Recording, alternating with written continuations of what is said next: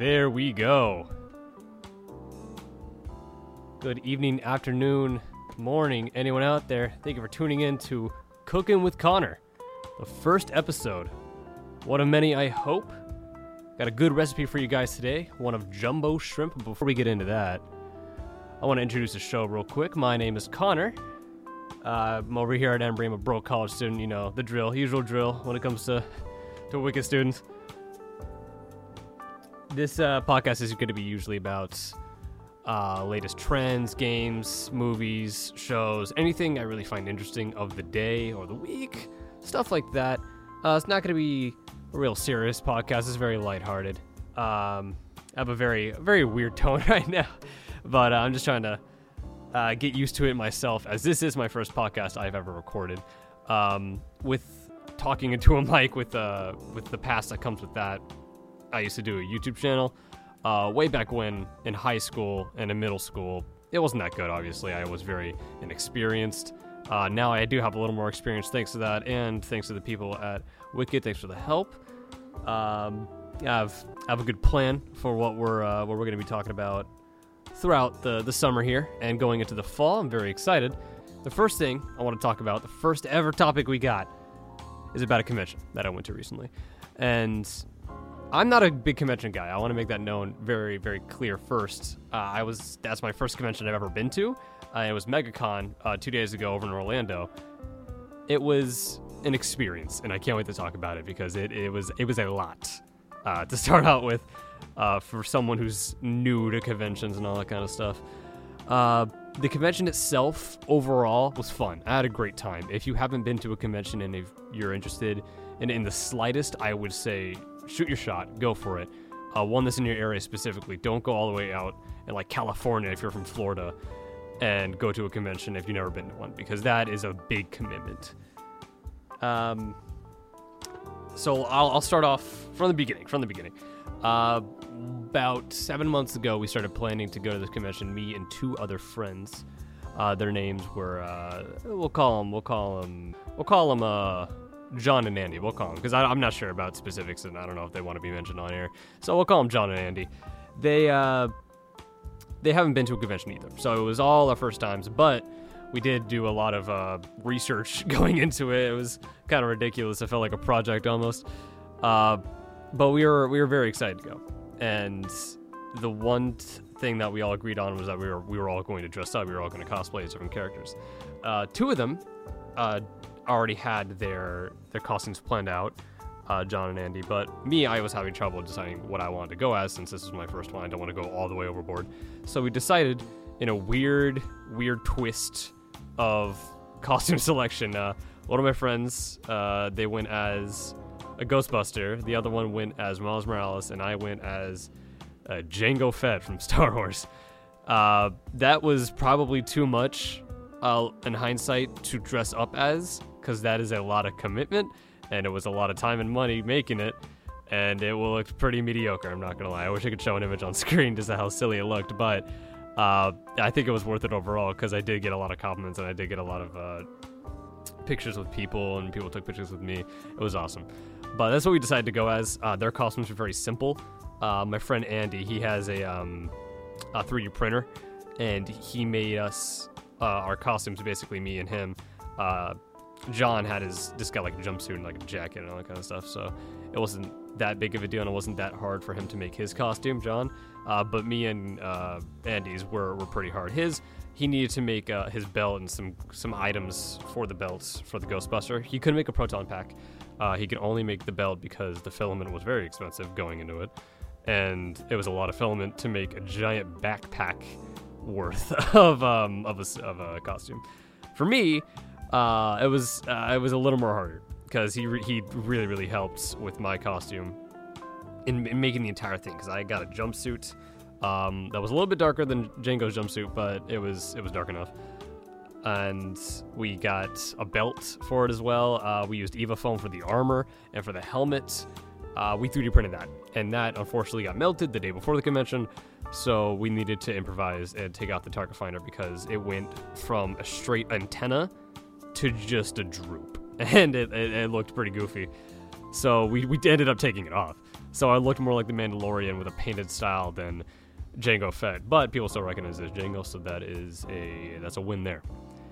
Uh, when we got to the convention, we got a hotel uh, before that. So we had one hotel for one night. It wasn't even the day of the convention, but the day before, uh, so we can get everything set up beforehand. Uh, when we actually got to the convention, uh, we didn't even get to the convention. We got to the wrong spot. We went to the wrong area of the building, which was the opposite side of the building. And we, us being in our costumes, uh, which are thick costumes, by the way, mind you, uh, the, especially the Ghostbuster one and mine. Jango Fett has a jumpsuit and uh, more like a flight suit, honestly, and like a little sweater over with his armor. Uh, oh, speaking of Jango, one more thing about the Jango costume. There was no jetpack. Uh, that would have taken way too much filament or way too much money. The like a normal like Boba Fett esque Jango jetpack goes for like two hundred dollars, and I'm not willing to spend that for my first con. So, uh, going into the wrong spot of the convention, it was super hot, and it didn't help that we were in all that clothing. So when we actually got in line, uh, we were about to pass out. Uh, me and my friend uh, Andy. Genuinely, like it was that hot. It was ridiculous, and they had us out on the hottest side of the building with absolutely no shade, no water, none of that. So me and me and Andy had to go uh, across in the parking lot where there's some trees and get shade there. After that, we went upstairs and got some water, and I met some uh, cool sheriffs that I talked to for a little bit, and then we went back in line, and luckily the line started moving, and we got into the convention building. Uh, the convention building itself felt like a giant warehouse rather than an actual spot for all these giant nerds to compiling in. Uh, it was very empty going in. And then when we got our tickets and everything, they had us go into another line, and there was a yada yada, all these different lines. Uh, and then, you know, while we're sitting there, the one thing you do in the conventions when you're when you're waiting is talk to other people. You know, you you get to know other people with their costumes and everything. You can see, oh, this person did that, this person did this. Um, specifically, while we were in line to even get into the convention, uh, they had these little Daleks from I hope I'm getting that right from Doctor Who, uh, and there were people inside them. I thought they were robots, but there were actual people inside them. Little, now there there were there were pretty tall people actually inside them that hunched over and kind of scurried around, scurried along. Uh, it looked pretty ridiculous when they were coming out because they were taller than the costumes themselves. So I can only imagine the pain they, they were they were going through in there. Uh, as for us, uh, we got lucky getting into the convention because they screwed up in terms of the lines, and the people who had four day passes were supposed to go in front of the people who had one day passes, which is what we had. We had one day passes, and we got in. We just kind of snuck in behind the four day passes, so we got in like two hours early. Two hours early, which was two o'clock, uh, and it opened for one day passers at four o'clock. So we got lucky, and it was way less crowded in there and the entire floor of the convention was really nice. They had a red carpet laid out for all the little intersections that the booths had and everything. The booths themselves were very, very plentiful of really cool stuff. There's a lot of games, movies, comics, tons of different stuff for tons of different people. And for me specifically, as my little Star Wars get up, there was a little Star Wars corner, and they had a bunch of people dress up as different characters like Darth Vader, um, the Mandalorian uh, IG88, tons of different stuff. I'm not even that big of a Star Wars fan, uh, being honest. I am not really too like keen on every like any fandom per se. I never really been to that. Nothing like anime wise. There was a lot of anime people. There was a lot of anime dress uppers over there. dress uppers, sorry, cosplayers over there. Uh, especially, I think it was called Demon Slayer, is what I heard. Uh, but I've never been really too big on a fandom specifically. I just thought okay, well, I know Star Wars, and my favorite character from Star Wars was Jango Fett, so I'll that. Uh, but people assume, you know, that you're a really big fan of what you cosplay as, fairly so.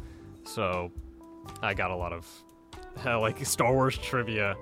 Uh, they expected me to answer correctly. I did not answer correctly in, any of them, in any of the cosplay banner we got going on. But it was still fun. It was still fun meeting those people and talking to them. Uh, there was a lot of um, cool masks and helmet stores, and that's something I like. Is like helmets I always had a big like a little nick for that. Uh, that's why I kind of went as Jango Fett, and it's a, one of the reasons because I, I, liked that style of helmet, that cool T visor they got going on, and they had plenty of those over at the convention.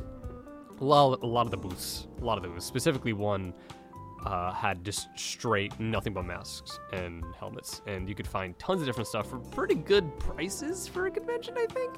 I'm not sure. well, after all, it is my first one, but uh, there's like I don't know, like a Boba Fett helmet for like 80 bucks. And I went to Disney recently before that, and they had a Boba Fett helmet for like 120 dollars. So that's 40 dollars off. That's not bad, and it was the same one. So I I would say it's at least a better price. But then again, you got to consider it takes like 30 bucks to get into the convention in the first place. So you still got to spend something. You still got to spend something. Uh, when it comes to like merch we purchased, I only I got a helmet. I did get a helmet. It was an actual Jango Fett helmet instead of the 3D printed one we had. Uh, it, it, it I don't know if it would. I would say it looks better than the one I had.